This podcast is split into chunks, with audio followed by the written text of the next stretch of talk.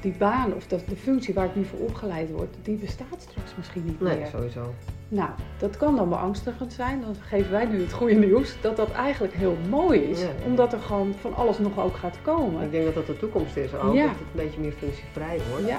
Mijn naam is Joyce van Ombergen en je luistert naar de podcast van Your Journey voor inspiratie rondom studie, eigen keuzes en stress. In deze aflevering ga ik in gesprek met Sandra Brandt. Zij is auteur van het boek Klaagvrije Maandag. Ze is radiohost en sparringpartner voor teams en directies. En nog veel meer. Maar wat mij betreft is ze vooral een heerlijk oprecht mens. Ben je nou schrijver, ben je columniste, ben je zanger, ben je podcaster, ben je verpleegkundige, ben je coach? Oh, ja, we zijn het allemaal. Sandra en ik hebben een intens gesprek over kritisch geblaat in je hoofd versus de flow verleiden met je samen te werken.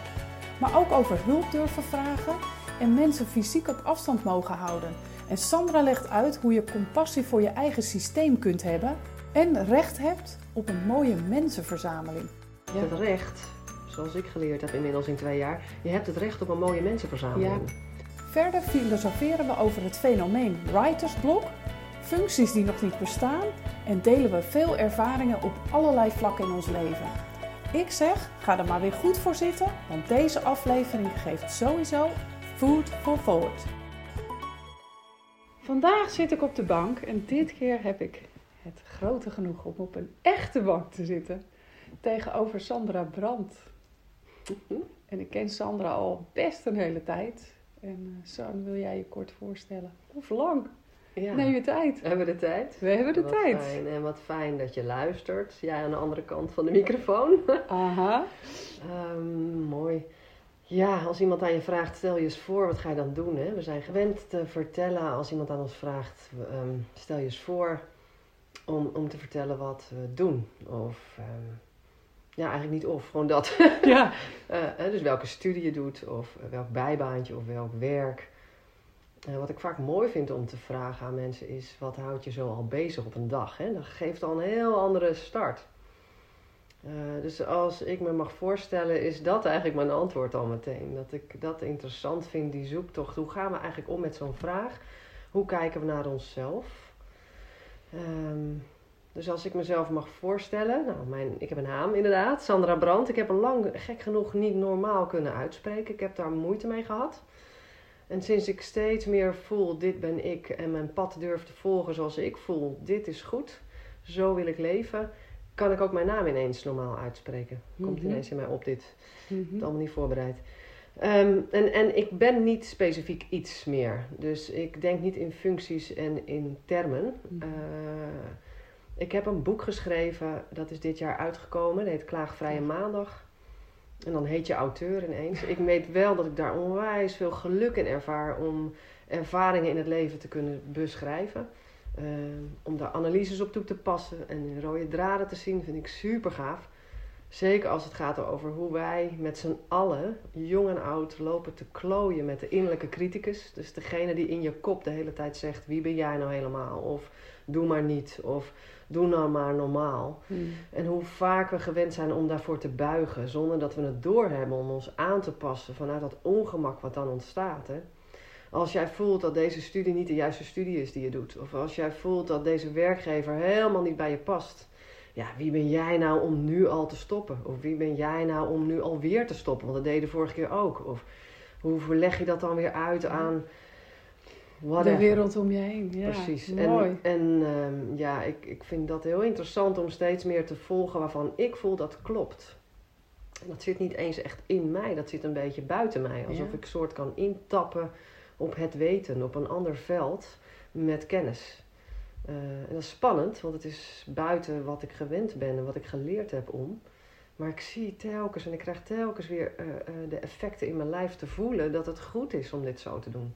En ik wil later geen spijt hebben op mijn sterfbed dat ik jarenlang heb zitten buigen voor die criticus in mijn kop. En vaak zeggen we dan dat een ander het zegt, maar eigenlijk zitten ze in ons eigen hoofd. Ja. En door steeds meer te kunnen intappen op dat weten en op echt te voelen wat vertelt mijn lichaam mij eigenlijk, heb je soms keuzes te maken die spannend zijn, maar die zo goed zijn als je ze gemaakt hebt. En zoveel vrijheid en geluk geven. Ik krijg helemaal kippenvel. Zo. Nou, dames en heren, Sandra Brandt. Is in de house. Is in de house. En kippenvel. En mensen die vaker luisteren naar mijn podcast, die horen mij dit vaker zeggen. En als er kippenvel is, dan gebeurt er iets bijzonders. Ja. En je hebt jezelf voorgesteld en jij kan nog een heel verhaal verder vertellen. Want jij bent meer dan podcast. Je doet zelf een radio-uitzending. Jij interviewt mensen. Even voor de duidelijkheid. Ik ga steeds meer weg van interview, omdat ik het gesprek wat we hebben... Ja, toevallig ben ik degene die het initieert en ook een beetje de rode draad in de gaten mag houden en tijdbewaking, al dat. Tegelijkertijd zijn wij als mens tot mens in gesprek. Precies. En je hebt een aantal dingen genoemd en dan denk ik, het klopt dat we op dit moment met elkaar in gesprek zijn. Ja. Want jij zei, ja, mijn naam. En voor mij geldt precies hetzelfde. Echt? Ja. Ja, want ik ben Joyce Maria van Ombergen, jong.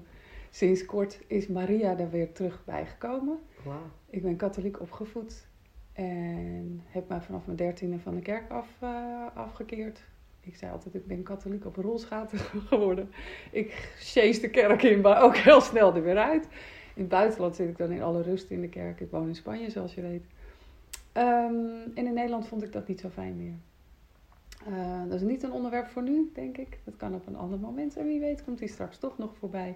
Maar ik voelde heel duidelijk, Maria mag weer terug. Want die naam heb ik wel gekregen. Sinds wanneer is dat, dat hij weer terug mag? 2 maanden, 3 maanden. Hij staat zelfs op mijn LinkedIn profiel. Dus ik heb al vragen gekregen, hey Joyce.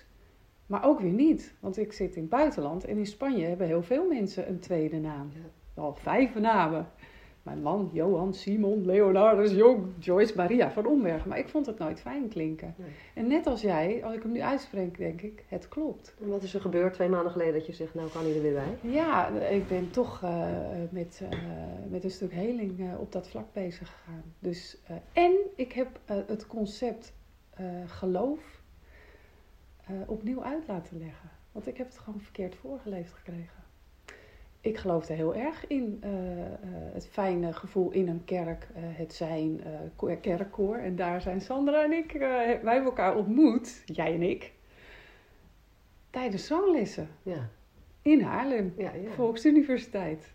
Daar wil ik het nog even over op door zo, maar ik ben nog even benieuwd. Dus 2 maanden geleden heb jij het geloof anders je uit laten leggen. Wat bedoel je daarmee? Nou, wat ik daarmee bedoel is, ik ben net als jij altijd aan het onderzoeken, hoe werkt het voor mij? Waar word ik gelukkig van? Wie ben ik überhaupt? En die naam is dan gegeven, die is zelfs niet van mij, die hebben mijn ouders voor mij bedacht. Ja, ja. En Joyce, dat was nogal een naam, want op mijn geboortekaartje staat. En mijn moeder zei van de week, dat is niet waar. Ik zeg, kan het je laten zien? Ze zegt, heb ik dat echt gedaan? Ik zeg, ja, er staat Joyce opdat zij veel vreugde zal geven. Dat is nogal een taak. Hashtag no pressure. Vreugde aan de wereld. Oh, mag ik eerst ontdekken hoe dat voor mezelf zit? Ja, ja. Nou, dat heeft 51 jaar geduurd. Ja. En nu ten volste sta ik in die naam. Dus durf ik ook hardop te zeggen. En in het buitenland word ik heel vaak Joy genoemd. Aha.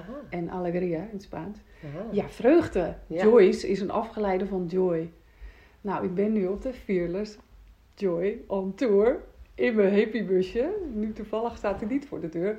Maar ik leef dat joy-deel ten volle. Ik ben nu heel blij en ik durf het ook te delen. Is daar een inzicht ineens gekomen dan? Ja.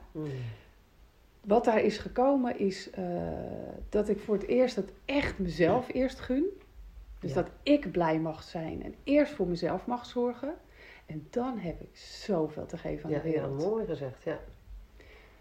Want dat geven, dat was er altijd al. En Sandra, jij ook. Met je boek, met alles wat je in je hebt. Je deelt die lessen en al die shit die we meemaken ook. We hebben allebei best veel meegemaakt. Die zet je om in iets wat je eerst zelf begrijpt. En dan deel je het met de wereld. Nou, die joy en veel meer. Ja, en de kunst is om je dan niet te blijven verliezen in het delen. Maar elke keer weer terug te gaan. Exact. En dat is mijn vertrekpunt. Ja. En dat is bij mij. En dat zie ik ook in het contact met mijn kinderen. Als ik eerst zorg dat ik zelf happy de peppy ben. En dan niet overdreven. Maar gewoon tevreden is al goed, weet je. Ja. Dat betekent soms dat ik zeg, nee, nu even niet. Zoals gisteren, mijn oudste die riep om mij vanuit bed. Ik zeg, nee jongen, nu even niet. Ik heb echt even... afstand nodig. Ja. Nou, dat even zeg voor ik de beleving zomaar. Voor de luisteraars. Jouw kinderen zijn 11? 11, 8 en 6. Ja.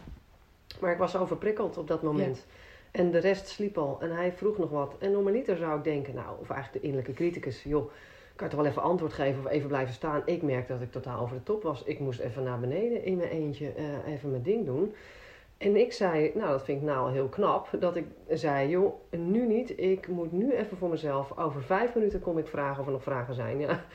5 minuten. En er kwam helemaal bij. Ik was het zelfs vergeten. Nou, en dat was ongeveer 10 minuten later, ik naar boven. En toen bleek hij een knuffeltje te missen in zijn bed. Nou, prima, hij had gewoon op mij liggen wachten. Ik was helemaal luisterend oor, ik kon hem knuffelen. Ik kon er zijn, maar daarvoor kon ik er niet zijn. Nee. En voorheen luisterde ik naar de criticus en ging je dus continu over mijn grenzen. Waardoor je zo onaardig wordt voor de rest van de wereld. Precies. En in eerste instantie voor jezelf. Want die vergeten we dan ook nog even. Ja. Herkenbaar. Zingen. Wij waren bij de cursus. Volksuniversiteit. Stem en Zang heette het. Stem en Zang. Bij Henriëtte Middelkoop. En zij, ik voel mij voor mezelf was het geen zangles, maar was het zoveel meer dan dat. Ja. Ik herinner me een oefening waarin je in tweetallen tegenover elkaar moest staan. Ja. En zij deed hem even voor. Vanuit de hoek van de ruimte. Wij stonden helemaal aan de andere kant. Ja. En ze zei, we gaan even oefenen tegenover elkaar. En dan zegt er eentje tegen de ander, ik ben de baas. Oh ja. En dan ga je voelen wie werkelijk de baas is. Of je zei het allebei. Nee, één tegen de ander. Zei dat één tegen de ander. En je kan dan voelen, is die nou echt de baas of ben ik het eigenlijk? En je denkt dat het te maken heeft met hoe hard je het zegt. En of je groot en sterk maakt. Een zware stem. Of een hoge. Ja. En zij deed het voor vanuit helemaal afstand. En helemaal niet dichtbij en dominerend. Ze stond daar en ze zei, ik ben de baas. Nou, het was echt duidelijk dat je denkt, oké, ik zag al in. Jij bent hem. En wij zijn allebei lang, want we hebben een podcast. Jij bent 1 meter? 80. Ik 1,82. En Henriëtte was geen 1,80. Nee, zeker niet. Maar zij was de baas. En ze stond nog een eind weg ook, maar ze was de baas. En het was heel mooi om te oefenen in tweetallen. Want het kan het ene moment totaal andersom zijn. Want als je hem daarna opnieuw oefent, kan het opeens wel heel anders voelen. Maar het heeft heel erg te maken, ben ik gecenterd? Voel ik me helemaal aanwezig? Ga ik het nou over mezelf heen overdreven doen? Dan ben je absoluut niet de baas. Maar ga je helemaal in je kracht, kun je nog heel zacht zeggen, ik ben de baas. En dan kan je 1,23 meter zijn, maar dan ben je de baas. En dat is zo grappig. Prachtig. Ja, dat is heel leuk. Ik heb het heel vaak nog met vrienden geoefend. Ja, mooi. En jij haalt hem nu terug en denk ik, oh ja. En inmiddels in de afgelopen jaren heb ik heel veel van dit soort dingen gedaan. Maar daar is het inderdaad ontstaan. En je stemgebruik, en dat is dus, jij zegt, wat is er veranderd bij jou, Joyce? Ik ben mijn stem aan het laten horen en ik zing dus ook weer. Oh ja? En ik zong niet meer, want mijn man is zanger. Niet dat ik daarom dan maar niet ga zingen, maar die was altijd de zanger in huis. En ik was de schrijver. Maar ik ben niet alleen maar schrijver, net als Sandra.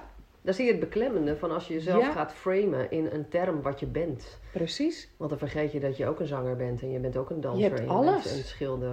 Exact. Dus ik ben ook weer klassiek ballet aan het oppakken. Serieus? Niet met mijn ene arm, maar die komt er vanzelf al een keer achteraan. Nou, ook benen, met die ene arm, die is erbij, toch? Ook. Maar de bepaalde oefening kan ik natuurlijk niet doen.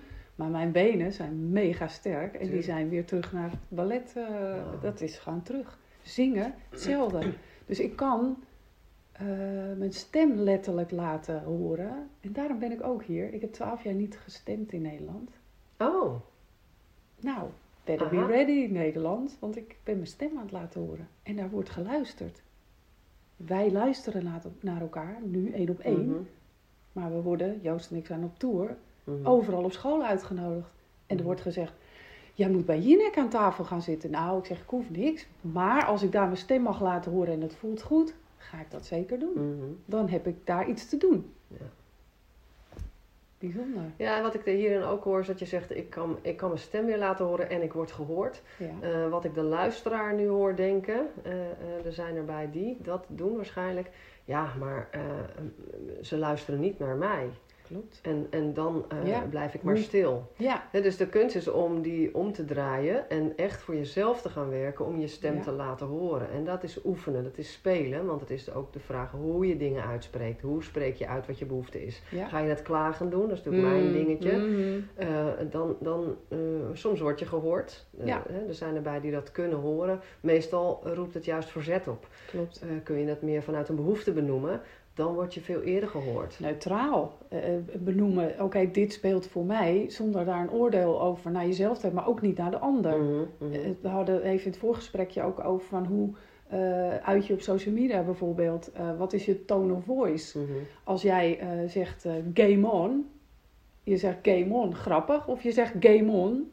Dan denkt de ander, oké, die is strijdvaardig. Mm-hmm. En dan ontmoet je ook. Krijg je, mm-hmm.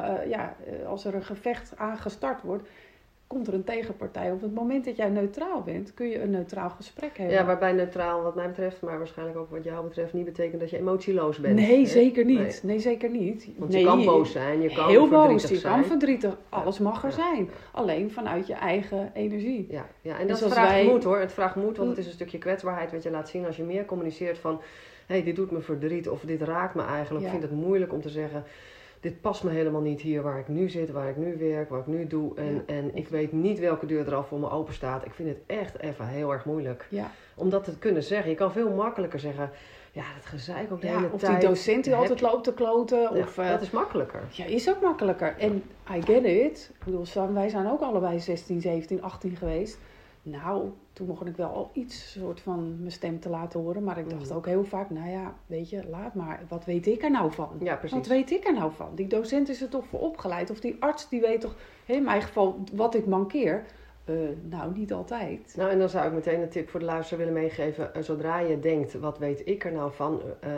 Vertaal het naar, wat weet jij er? Je hoort de criticus zeggen, wat weet jij er nou van? Dan ben jij het niet meer zelf. Maar het is degene die naast je staat te blaten.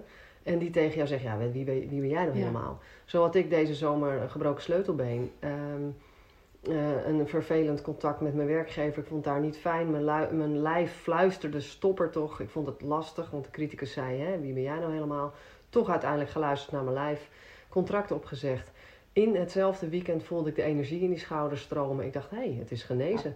Mijn hele arm kon ik nog niet optillen. Ik ging naar de fysiotherapeut en die zei, nou, vanaf nu mag je je arm gaan optillen, boven de 90 graden. Kon ik helemaal niet, want die spierkracht was er niet.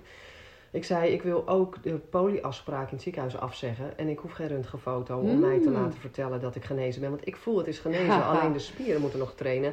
Wil je mij dan nog steeds wel blijven behandelen? Want ik wil graag mijn eigen wijsheid volgen. Alleen ja, voor het geld tref ik een fysio die me dan niet meer wil behandelen. Wat mij gebeurd is, dat een schouderspecialist mij uitschreef als patiënt en mij vergat te informeren. Ja, dan hebben we te maken met een ego die gekwetst is. Enorm. Ja. Want nou, als deze je bij God bent geweest, dan is dat toch het antwoord? Oh ja. Er is zoiets als eigen wijsheid inderdaad, Sandra. Heel erg. Maar deze fysio wilde mij zeker blijven begeleiden. Die zei prima. En zeker als die angel eruit is van die werkgever, dan kunnen wij gewoon door. Dus ik heb het ziekenhuis gebeld en de polieafspraak die normaal altijd plaatsvindt, inclusief röntgen of je genezen bent, om het af te zeggen. En zij vroegen om een reden. Ik zeg, nou ja, de reden is dat ik mijn eigen wijsheid wil volgen. En ik vrees dat als ik het uit handen geef, dat een dokter het mij moet gaan vertellen. Ja. Dat ik mijn eigen wijsheid, dat ik die kwijtraak. En dat wil ik niet, want ik voel het is genezen, alleen ik moet nog trainen. Nou, prima, zei ze. En als er later nog iets is, kun je altijd terugkomen. En ik ontspan en denk, wow, dat had ik dus gewoon niet verwacht eigenlijk. Dus dat was heel fijn om te horen. En dat is denk ik ook, het is heel mooi dat je dit aankaart van, als jij als jongere zit te luisteren, dan denk je misschien, ja, maar zo'n decaan heeft geen tijd. Of de docent. Precies, Of al die stemmetjes die gaan en laat maar. Of ik durf niet, of ik stel het uit, of ik via een vriend, of noem het maar. Ja, ga zitten en nadenken, oké, wat is nou het ergste wat er kan gebeuren? Of wat is het beste wat er kan gebeuren? Heel vaak is iemand juist bereid om te luisteren. Die zegt, wat ben ik blij dat je gekomen bent. Want ik kan niet weten hoe jij je voelt als je je niet uitspreekt. Ja, mensen, als je al van uitgaat dat er meer, het komt vaker voor dan je verwacht dat mensen je willen supporten. Ja. We willen elkaar supporten. Ja. De kunst is om je uit te reiken en om te laten zien dat je die support nodig hebt. Ja. En je eerste ingeving dat je dat nodig hebt, is de juiste over het algemeen. En daarna komt dat kritische geblaat in je hoofd. Het zit echt in je hoofd. En de kunst is om het ongemak wat je daarbij voelt aan de hand te nemen en toch te doen wat je eerste ingeving is. Ja. Dus ongemak meenemen, want die is er. Ja, of zelfs ongemak, hè, de angst. Ik hoor veel jongeren die zeggen, ik ben bang. Ja, prima. Ik ben bang voor de toekomst. Ja, dat is er. Aan de hand en door. Inderdaad, toch doen. Ja. Toch doen. En dan via een vriend of met iemand is allemaal prima. Of online, er zijn allerlei hulplijnen. Je kunt online hulp vinden. Je kunt misschien een tante of een oom waar je goed contact mee hebt. Geef aan, stuur een appje. Wat ik veel met jongeren op het moment doe, is heel veel via audioberichten. Of zij schrijven mij en ik stuur een audio terug. Ja, prettig. Omdat ik gewoon kan lezen. En nou ja, net als jij weet wat er nodig kan zijn. Ja. En dat werkt heel fijn. Nou, die aandacht is dan heel belangrijk. En daarmee een bevestiging dat mensen je willen horen. Ja. Dus creëer ook die mensen om je heen het recht. Zoals ik geleerd heb inmiddels in 2 jaar. Je hebt het recht op een mooie mensenverzameling. Ja. En je bent bijna de optelsom van, dus even mensen om je heen. Kijk maar eens heel goed in je omgeving. Oh, ja. Kijk eens even naar de mensen in je directe omgeving. Zijn dat mensen die jou energie geven? Of zijn dat mensen die energie trekken? Zijn dat criticasters? Zijn dat supporters? Laten die jou gewoon je ding doen. Zonder daar meteen van alles van te vinden. Ook al snappen ze het niet. Ja. Als je daarnaar kijkt. Ik heb dat heel lang geleden voor het eerst gedaan. En toen schrok ik. Toen dacht ik. Oh, je vindt het gek dat ik niet zo in mezelf geloof. Want ik krijg alleen maar terug. Weet je het wel zeker? Bijvoorbeeld dat ik emigreerde. Nou, jij vond het geweldig. Ja. Maar er zijn ook mensen die zeiden. Jezus Joyce, moet je dat nou wel gaan doen? En je gaat mij missen. Je gaat je buurtje missen. En dan dacht ik. Nou, ik weet niet. Volgens mij heb je het niet over mij. Volgens mij kijk je nu in de spiegel en denk je, zou ik dit durven? Helemaal prima, want natuurlijk is het logisch dat je na gaat denken over je leven. Als er in iemand uit je vriendenkring wegstapt of uit je familie zegt, hey, hartstikke leuk, maar ik ga in Zuid-Spanje wonen. Nou ja, de reactie die iemand geeft zegt iets over de ander. En daarnaast is het ook prima. Want je kan ook daardoor zelf nog eens even opnieuw gaan kijken. Ja. Mensen hoeven niet per definitie altijd alleen maar positief tegen je te zijn natuurlijk. Zeker dus, niet. Dus meedenken. Maar ja, ik vind het mooi om te kijken wat voor mensen heb je om je heen. En wat zegt dat ook over hoe ik over mezelf denk. Ja. Want daar begint het vaak. Ja. En toen ik 2 jaar geleden besloot dat ik recht heb ook om liefde te ontvangen in een voor mij lastige tijd. Het was echt een besluit van ik mag liefde aannemen.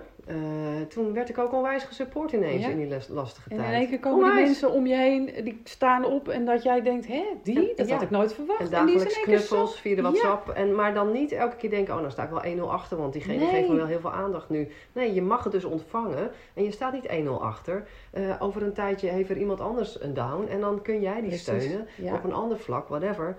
We zijn er voor elkaar. En... Ja, en heel mooi wat je aanraakt. Want het is niet 1 op 1. Kijk, wij zijn nu in gesprek en wij hebben elkaar op bepaalde momenten geholpen. Je helpt elkaar, je helpt jezelf door je hulp aan te nemen. Ook. Zo zie ik het. Ik help jou niet. Jij helpt jezelf in gesprek door in gesprek te gaan of je hand uit te reiken. Dat doe je zelf. Ja.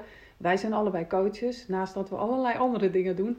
Wij zetten niemand in zijn kracht. Dat doet diegene zelf met onze hulp. Ja. Of hulp van een ander. Dat doe je zelf.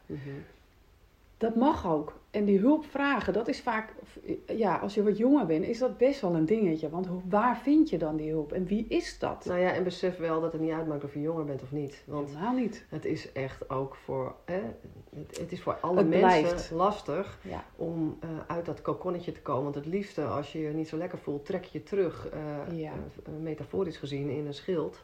Van ik ben er niet. Ja. Zeker nog eens ingegeven door de social media, waarin alles zo roze geur maneschijn lijkt. Ja. Maar reik maar uit en je ziet, er wordt echt geholpen. Ja, en dan kom je ook erachter dat er veel meer mensen in dezelfde situatie zitten. Ook, ja. Als we nu kijken in coronatijd, jongeren die moeten starten met hun studie online. En ik sprak van de week een student die gaat social work, is er gestart. Dat gaat over mensen. Ja. Door mensen, tegenover mensen. Alles gaat om het menscontact. Mm-hmm. Ze zegt, dan mag ik dus volgende week online mijn hele doopseel voor de jongeren, je levensverhaal, gaan lichten in een black box. Ik heb geen idee wie mijn medestudenten zijn. Mm-hmm. Dat is onveilig, zei ik. Mm-hmm. Veel over geleerd, wil niet zeggen dat ik alles weet. Maar dat kan heel onveilig voelen. Want tegen wie zit je dan je hele verhaal te vertellen? Ja. De docent heeft ook nog geen idee. Die denkt, ik wil mijn best doen. Hoe gaan we dit oplossen? Wat voor idee heb jij? Jij hebt in de zorg gewerkt ook. Hoe kan nu een intensive care verpleegkundige... Die zal toch ergens aan het bed moeten gaan oefenen? Of in de training, infusen, noem het maar. Hoe dan? Ja. Ingewikkeld. Ja, en dat is 1. En daarnaast is er zoveel wat ik ook hoor wat het oplevert. Dus wat het ook kan leren, wat het voor inzichten het kan geven... Hoeveel mensen ineens toch met gemak online dingen kunnen oppakken. Mm-hmm. Of een logopedie wat ineens veel makkelijker te regelen is met een kind. Omdat je niet met andere kinderen naar die logopedist hoeft te gaan. In je eigen vertrouwde omgeving. Mensen met psychische dips die te veel prikkels vinden om met een trein ergens naar een therapeut te gaan. En die gewoon in een veilige omgeving kunnen blijven om online op een tijdstip dat het uitkomt te kunnen. En ook te kunnen stoppen wanneer het en dan gewoon in een eigen sfeer blijven zitten. Precies. Nou ja, je weet, ik ben 12 jaar geleden natuurlijk begonnen met online coaching. Nou, mijn boek, dat is geen flop geworden, maar dat verkocht niet goed. Waarom? Het was A, online coachen, wat nog niemand kende. B, het ging nog over intuïtief coachen ook. Nou, dat kon helemaal niet. Nee. Nu iedereen. Ja. All day, every day. Iedereen is online bezig. Prachtig. En we hebben behoefte aan contact. Ja, wij nu zijn sociale wezens. Precies. Dus, ja.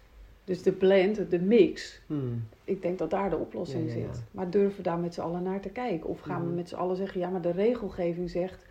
op sommige scholen kan ik nu niet komen, want die zeggen, we willen je heel graag hebben. Ja, maar het beleid zegt, het mag niet. Ik vind dat triest en daarnaast vind ik het belangrijk om niet te lang te blijven hangen in, want het is toch triest. Maar te kijken, gaan het omdenken, hoe kan ik het wel doen? Hoe kan ik het voor mijzelf fijn maken? Ja. Onafhankelijk van welke grenzen er ook zijn. Ja. Letterlijk, landsgrenzen. Ja, we hebben net voorgesprek gehad. Ja. Mijn kinderen zitten nu in Spanje, ik ben hier. Maar dat is prima, want we zijn altijd bij elkaar in ons hart. Ja. En ja, die knuffel, tuurlijk, heel fijn. Zeker omdat je nu binnen je eigen gezin daar toch wel die knuffel vindt. Maar jij en ik kiezen ook voor wel knuffelen, niet knuffelen. Dat stemmen we af met elkaar. Ja. Vanuit respect van als jij het niet wil, dan gaan we het niet doen. Willen we het allebei wel, dan doen we het wel. Zeker. En jongeren... Ik heb ook gesprekken over de illegale feestjes. En dan zeg ik niet, waarom doe je dat nou? Nee, dan ga ik vragen, wat maakt dat je dat wel doet? De studentenverenigingen hebben nog nooit zoveel aanmeldingen gehad. Waarom is dat? Iedereen wil contact met elkaar. Ja, natuurlijk.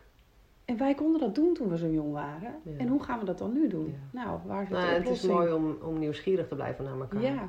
En dat is het hele klaagvrije onderzoek van mij ook. Het gaat er elke keer om, wat gebeurt er als je voorbij schuld kijkt? Ja.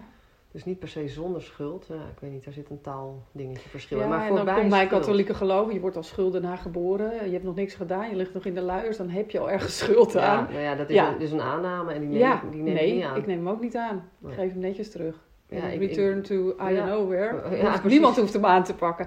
Nee. Er is. Ja, en wat er dan overblijft is nieuwsgierigheid naar elkaar en beweegredenen. En normen en waarden die je misschien meegekregen hebt van vroeger en die je mag heroverwegen. Ja. Is dit nog van mij? Mijn ouders vinden dit belangrijk, bidden voor het eten, ik noem maar wat. Past dit nog bij mij? Of zeg ik nou, nu een tijdje niet? Precies, een tijdje. Of je hoeft niks definitief te maken. Nee. Je kan ook eens een keer experimenteren met een weekje met een of ander. Ja. En ik ben er erg voor om steeds meer af te stemmen om op flow te leven. Ja. Kun je uitleggen wat flow voor jou is? Nou, flow is volgens mij voor iedereen herkenbaar. Dat is het moment dat je eigenlijk ook niet meer zo met tijd bezig bent. Dat je heel creatief bent. Dat je op de geweldigste ideeën komt. Dat je ook tot vorm kan komen. Dat je zo lekker bezig bent. En dan ben je niet bang. Er zitten geen criticus de hele tijd erbovenop. Je houdt je niet in. Je doet wat goed is in het moment. Hè? En ik heb vorig jaar het hele jaar aan mijn boek geschreven. 5 tot 7 ochtenden in de week. Aha. Een jaar lang. En ik heb op 4 dagen na in flow geschreven. Ja. Ik heb echt mezelf voorgenomen. Ik wil het schrijfproces in hetzelfde gedachtegoed doen. Dus klaagvrij. Ja. En heb ik voor gekozen. Dat betekent ook dat toen ik een uitgever kreeg en mensen zeiden, nou San, nou moet je wel, want nou heb je een uitgever. En een deadline. Dan direct blokkeerde ik dat en zei ik letterlijk, nou met die taal ga ik niet mee, want dat dient mij niet. Nee. Zo die tekst gebruikte ik. Ja. Op een gegeven moment kregen mensen door van, oh ja, dat moeten we niet zeggen tegen haar. Dat werkt niet helemaal. Ik herken hem helemaal. Dus die omgeving gaat even naar je kijken. Oké, er is iets nieuws gaan. Ja, precies. Ik ga dus niet meer sociaal gewenst meepraten, want dat doet mij geen goed. Dus ik zei, nee, ik bepaal zelf mijn deadlines. Dat had ik ook echt zo gesteld met de uitgever. En nee, ik ga niet mee met het idee dat een uitgever dus een drama is. Ik ga niet mee met de aanname dat als je schrijver bent dat je dus moet afzien. Ja. Dat je op je 3 oog achteraan een fles wijn moet produceren. En precies. Dat zijn allemaal aannames. En dat doe ik niet. Ik produceer mijn eigen aannames die mij dienen. En ik heb geleerd dat je de flow kunt verleiden om met je samen te werken. Ja. En dat heeft allemaal met aannames te maken. Ik ging er gewoon van uit dat flow er is. Altijd om ons heen. En flow wil altijd met je samenwerken. De kunst is om hem te verleiden om dat met je te doen. Ja, nodig de flow uit. Dat trucje heb ik geleerd. Fantastisch. En herkenbaar. Ik heb natuurlijk ook een boek geschreven. Hij komt half oktober uit. En ik roep al een hele tijd writersblok. BS. Bullshit. Ja. En dan kijken mensen. Maar dit is toch een begrip. Het staat in de Dikke Van Dalen, toch? Writersblok. Zelfs. Waarschijnlijk. En dan begin ik te lachen. En dan zeg ik, sorry. I don't buy it. Nee, ik heb waarom niet aangenomen. Nee. Precies als jij En je moet het werk gewoon doen. Dus ga zitten. En jij zegt nodig de flow uit. Ik had op een gegeven moment de techniek. 1000 woorden per dag. Je stopt niet voordat je 1000 woorden hebt geschreven. En daar mag ik de hele dag over doen. Nou, in Spanje begint de dag 2 keer. En ik stuurde, om mezelf accountable te houden, omdat ik dat gewoon leuk vond. En het team ook. Stuurde ik een foto. 1000 woorden. Stuurde ik door naar het team. Had ik ook mijn hele cheerlead team nog even gemotiveerd. Want het was gewoon af en toe keihard werken. Maar dat was goed. Ja. In het begin was het alleen maar flow en helemaal vanzelf. En op een gegeven moment dacht ik, ja, maar ik wil het nu af hebben. Kies ik zelf voor. Mijn deadline, net als jij. Ja. Wat heb ik daarvoor nodig? Ik ga 1000 woorden per dag schrijven. Ja. En waar ik het vandaan haal, ik heb geen idee. Want ik ben helemaal niet van aantallen, bedragen. Het hoort helemaal niet bij mij. Maar het is je eigen intrinsieke motivatie. Het was op dat moment nodig. En dan is er ook geen writersblok. Nee. En ik heb 2 dagen in het jaar een writersblok ervaren. En nu noem ik het maar dat woord. Maar dat ik niet meer kon schrijven. Ja. Maar dat kwam omdat ik op afstand voelde dat er iets bij de uitgever zat. Ja. Er zat een soort energieblokkade richting mij. En dat voelde ik op afstand. En toen heb ik haar gebeld. Toen bleek dat waar, uiteraard. Ja. Dat zie ik steeds meer, dat gewoon waar is. Dat je het voelt. En dat zij eigenlijk een beetje, nou, een soort van chagrijnig, om het maar zo te zeggen, was. Dat zij vond dat het net even te lang duurde. Ze wilde toch wel dat het in september gepubliceerd dus dat bedoelde je met de energieblok, hè? En ik voelde die energieblok, waardoor ik ook niet kon schrijven. Nee. Dat is logisch.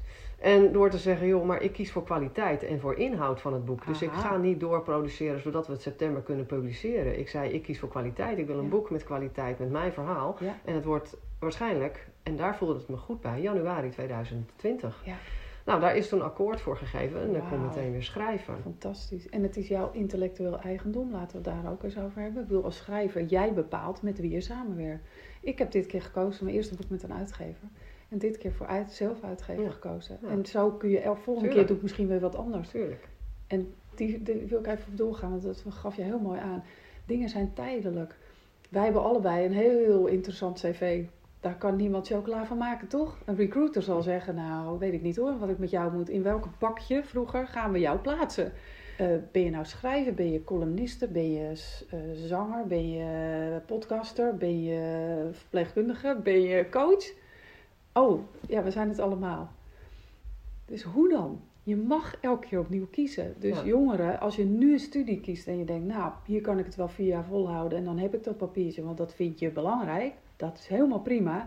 Daarna mag je nog 85 keer kiezen. Nou, het leuke is wat ik nu meemaak, is dat recruiters met mij koffie willen drinken, omdat ze mijn cv zo interessant vinden. Ja. En vanuit mijn kwaliteiten, en ook omdat ik mezelf toesta om niet meer op functies te reageren, maar vanuit kwaliteiten en passie te gaan praten met mensen, willen zij dat met mij ook. Ja. En heb ik nu koffiedates met recruiters die mij interessant vinden. Ja. En daarvan uit kijken hoe ze mij kunnen plaatsen en dat ook willen. En dat is zo'n andere flow en dat is te gek. Fantastisch. En dan kan het zelfs gebeuren dat er een functie voor je gecreëerd wordt. Ik heb dus nu 4 leads naar functies die nog niet bestaan. En dat klopt. Gewoon omdat we het hebben over kwaliteit en over passie. Daar bestaat niet nu een functie bij. Nee. Maar het zijn wel dingen die gecreëerd gaan worden.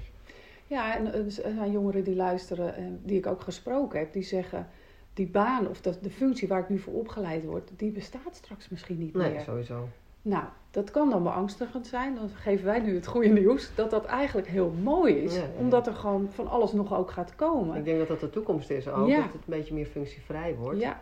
En meer vanuit de kwaliteiten. Maar dan moet je zelf ook in gaan staan. En bij blijven. Want wat ik gemerkt heb de afgelopen maanden, nu ik mezelf meer toesta om voor mijn kwaliteiten op te komen, in plaats van vanuit functies te kijken, blijk ik me gewoon heel erg lekker te voelen naast een CEO, naast een directeur. Om mee te kijken, mee te sparren. Nou, prompt heb ik dus nu een directeur die mij ook graag als sparringpartner wil, om een tak van zijn bedrijf op te zetten en dat ik meeloop, meekijk, letterlijk loop, want we gaan wandelen, de duinen in. Ja. En wat ik daarin blijkt te doen, is de flow bewaken, waardoor hij zijn creativiteit ook meer kwijt kan of meer dingen tot vorm kan brengen. Ik heb wat ideeën voor zijn presentatie nog echt in vorm, maar ik bewaak als het ware de energie in de, ik bewaak die flow. En ik kan de rode draad pakken in zijn verhaal, daar heeft hij ook veel aan. Ja. Maar dat is gaaf. Ja, jij kan van buitenaf, kun jij de spiegel even zijn, de sparringspartner, de danspartner, de whatever partner. Er is iets wat mag ontstaan. Maar dat is dus omdat ik mezelf toesta, omdat wat ik al zie,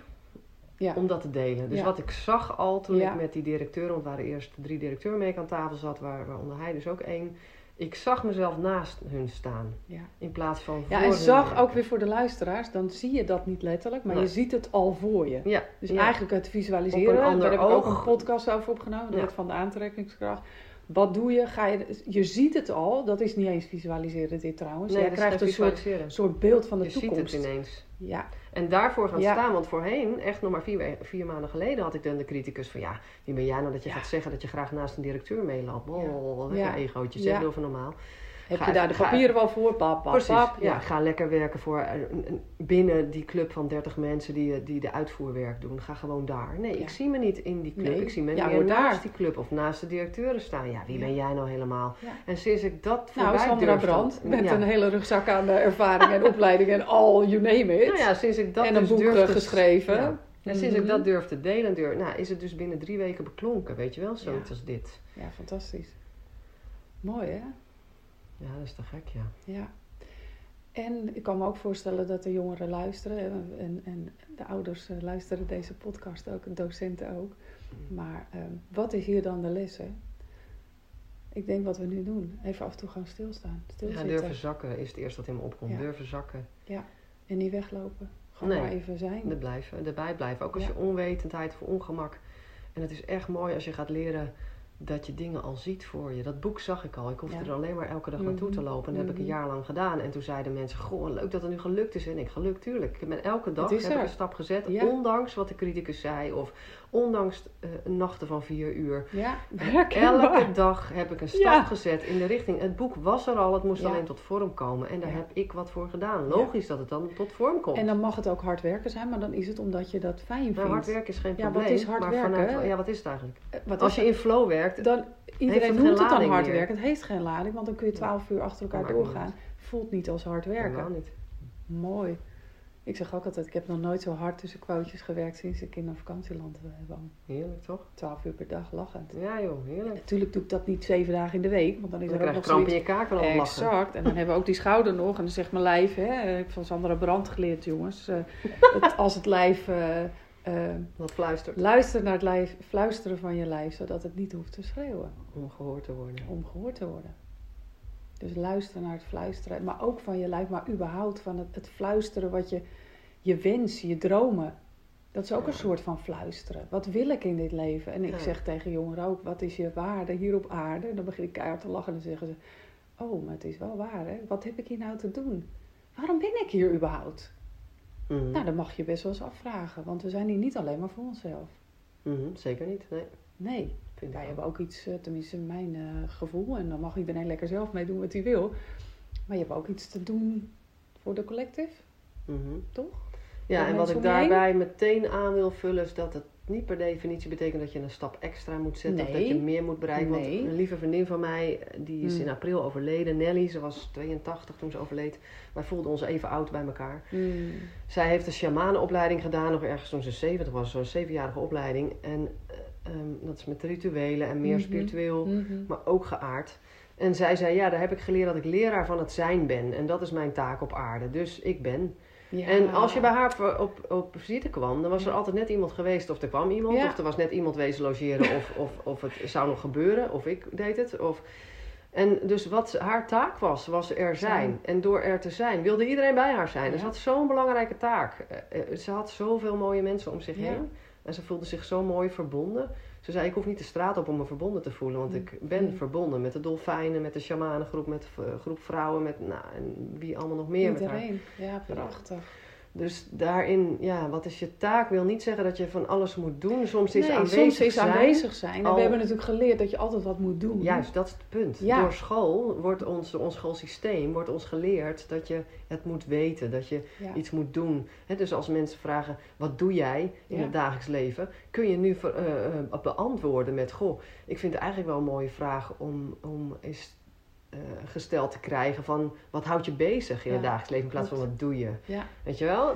Nou, heel mooi. Je weet, ik zit natuurlijk al 12 jaar in Spanje. En als je in Spanje aan iemand vraagt wie ben je of wat doe je. Er is niemand die over zijn werk begint. Oh nee? Niemand. Oh, interessant. Niemand. Cultureel bepaald. Nee. Dat is helemaal niet belangrijk, want dat werk, dat is castigo, dat is, betekent een beetje straf. Dat heb je nodig om je boodschappen te doen. Ja, ja. Dus dat mijn best. Team, nee, dat is helemaal niet best. Maar ze leven wel. Want als iemand, als mensen feestjes kunnen bouwen, dan zijn het Spanjaarden wel, met weinig geld. Wauw, ook gedurende corona, weet je wel. Party. Je haalt gewoon allemaal wat eten en familie bij elkaar dan, hè? Ja, maar wel, ja. Het ontstaat gewoon. Ja. Dus we gaan niet moeilijk lopen doen. Ja. En dan is het een keer prut weer. Nou, dan doen we het vandaag niet, dan doen we het morgen. Ja. Ik ook. Ik heb een klein huis, ik heb een mega tuin. Nou, daar kan wel 100 man in. Ja. Doen we een leuk feestje. Nou, als 's ochtends regent, jongens, we hebben vandaag geen feestje. Doen we volgende week. Moet je Nederland proberen. Ja. Heb ik ook gedaan hoor. Werkt uiteindelijk ook, want het is maar net wat je uitzendt. Ja. Maar gemiddeld heeft Nederland heeft gewoon een aardige agenda, toch? Ja. Met heel veel afspraken. Ja. Prima. Alleen als je dat durft loslaten, is het niet prima. Inderdaad, voor mij is het niet prima meer. Nou ja, om te leren voelen moet je toch een beetje meer je agenda los gaan laten. Ja. En meer in je lijf zakken. En gewoon eens een tijdje bijspreken met een vriend of vriendin waar je dat mee kan doen. In een knuffel op de bank gaan liggen. Ja. En gewoon eens te zakken en te voelen hoeveel je nog meer kan zakken in het hier en nu. En dat is de enige. Als je daar meer naartoe gaat, dat is eigenlijk je vertrekpunt. Je moet terug naar je vertrekpunt. Ja. En dat kan je niet altijd alleen doen. Dat hoeft ook niet alleen. Nee. En het is ook veel leuker samen vaak. En wat je zegt, zo'n knuffel. En blijf even wat langer staan. Ja. En, of spreek het af met elkaar. Dat je in de knuffel kan zakken. En kan voelen wat gebeurt er bij jou, wat gebeurt er bij mij. Ja. Dat je meer kan zakken. Ontspanning. Rust. Loslaten. En eigenlijk zoals je vroeger wij onze kinderen troosten en zelf getroost zijn. Ja. Zo kun je jezelf ook troosten. Ja. Maar het is ook soms gewoon zo fijn. En het is zo fijn om dat aan een ander te geven en te vragen. Van nou, die knuffel, even lekker. En dan even voelen. Gebruik dat moment even om te voelen, waar ben ik nu? Ja. En voel ook, als je merkt dat dat dan niet klopt. Dat kan ook. Hè? Ja, zeker. Ja, kunnen ook knuffels zijn of de nieuwjaarsreceptie. Dat je denkt, er komen wel iets te veel mensen nu even die 3 zoenen geven. Nederland 3. Nou, dat heb ik geleerd vorig jaar. Ik deed een tantra weekend. Dat gaat heel erg over energie. Ook seksuele energie. Afstand. Nabijheid. De eerste oefening was daar wandelen door de ruimte. Een beetje dansend op muziek. En de oefening hierin was, en dat deden die man en die vrouw voor...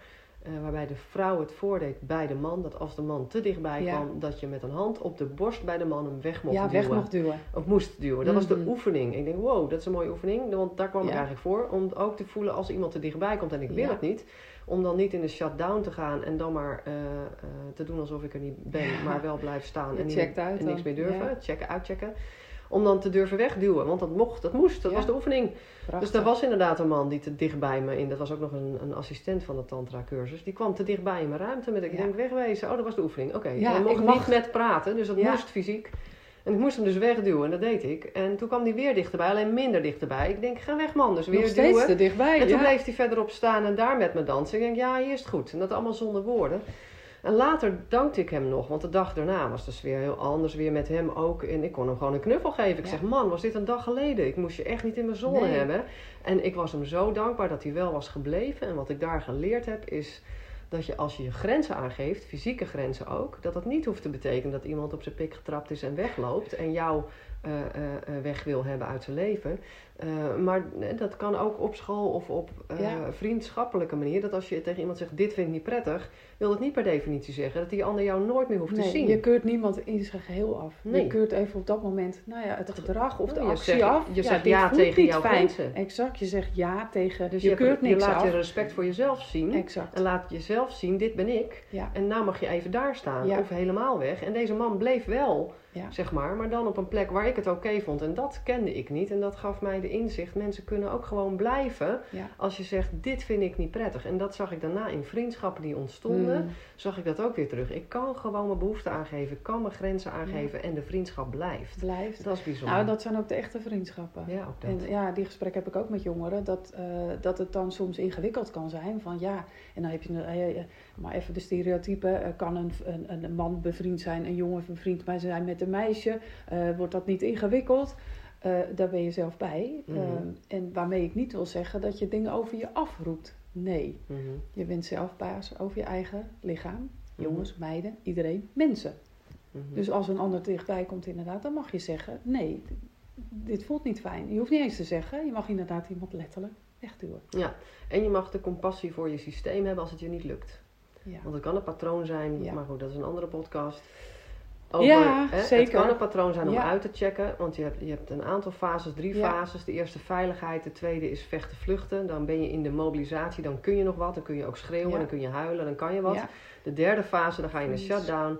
En dan zegt je systeem eigenlijk, dit is levensgevaarlijk. Ja. Het is onontkoombaar, we kunnen niks meer. En dan schakel je uit. En dan ben je als het ware weg van jezelf. Ja, dan freeze, schakel je uit. En dat is de freeze. Ja. Dus dan ben je ook als het ware My Stress, daar staat dit in. Dat je inderdaad een aantal manieren kunt reageren. En je kunt van tevoren niet voorspellen wat er gaat gebeuren. Want je hoort vaak weer, maar je had toch dit kunnen doen? Nee, op het moment je systeem bepaalt dat. Precies, je systeem bepaalt op het moment dat je in de freeze bent, dus helemaal de shutdown. Dan zijn de zenuwbanen die nodig zijn om te kunnen praten, te huilen, te vechten of te vluchten, die zijn niet beschikbaar. Mm. Dus je kunt jezelf in de freeze zelf zien zitten. Dat je denkt, ja, maar ik kan nu toch gewoon wel zeggen, dit wil ik niet. Of ik kan nu toch wel even weglopen of zo. Maar dat sla je zelf er niet mee, metaforisch gezien. Ja. Heb compassie, want die zenuwbanen zijn op dat moment niet beschikbaar. En wat zou kunnen helpen is dat je wel kan zeggen, joh, er is nu iets wat ik moeilijk vind. Ja. En ik kan het nog niet zeggen. Ja. Maar om dat te kunnen zeggen, is er al iets van mobilisatie nodig. Het kan zijn dat het even dat ook niet beschikbaar is. Dat je inderdaad. Ja, en daardoor gebeuren soms dingen die je misschien niet zo prettig vindt. Ja, precies. En ik roep altijd, geef jezelf dan niet ook nog op je kop. Want dan heb je dubbel pech. Stress, dat is dubbel pech. Ja, heb compassie voor je eigen systeem. Ja, en hier voor jezelf. Absoluut hulp bij mogelijk. Dus daar kan je hulp bij vragen. Zeker, ook. En dat ontdekken voor jezelf. En jezelf daar ook een beetje liefde voor geven. Gewoon wees eens lief. En ik vind het leuk. Doe eens lief. Wees lief, maar begin wel bij jezelf. En je kan er hulp bij vragen en krijgen. En ik vind het steeds gaver om hier ook mensen, ook jongeren, in te begeleiden in een wandeling. Om te helpen voelen, zie je? Ja, nou, hier gebeurt het. Nou schiet je erin. Het is oké. Ja. En ik blijf. Dus ik blijf in contact. Ik ga niet weglopen. Het is oké. Ja, jij mag gewoon... Ja, ik zeg altijd, oefen maar op mij. Weet je? Je mag op mij boos worden. Je mag op mij, oefen maar. Want als je het hier durft... Kan je het makkelijker misschien bij de volgende. En dan moet het natuurlijk veilig voelen voor diegene. Ja. Ook weer, dat is altijd afstemmen. Ja. Want omdat ik dan toevallig de coach ben, dan is dat nog niet de goedkeuring van... nou, dan zal het wel goed zijn. Nou, ik dacht het toch niet. Dan nog ben jij degene die bepaalt of jij iets wil delen of niet. Net als ik bij een arts kom en die zegt... nou, het komt allemaal goed en na 1,5 jaar bleek het helemaal niet goed te zijn... Nee. En wat jij zegt, dat fluisteren, dat was een heel klein stemmetje. Ja, dat was een leeuw aan het eind. Ja, en nu helemaal. Als ik denk, er klopt iets niet, dan kan iedereen roepen. Ja, het is een soort oranje stoplicht die eigenlijk betekent dat hij rood is. En zie je hem maar te vangen. Ja, bijzonder. Goh. Veel gedeeld, San. Ja, hè? Even zo. Ja. Ik ben benieuwd wat mensen ervan vinden als ze dat horen. Of waar het ook raakt of waar het mensen kippenvel geeft. Ja. Of waarvan ze denken, ik heb geen idee waar ze het over hebben. Dat kan ook, hè? Maar dan luisteren ze al niet meer. En dan zijn ze nu al niet meer op de lijn. Nee, dat klopt. Ja. San, volgens mij is dit hem voor vandaag. Hè? Ja, hè? Ja. Dus ik ga ook niet om een laatste tip vragen, want we hebben heel veel gedeeld. Het is wel goed zo. Dankjewel. Ja, nou, jou dankjewel voor jouw verhaal ook.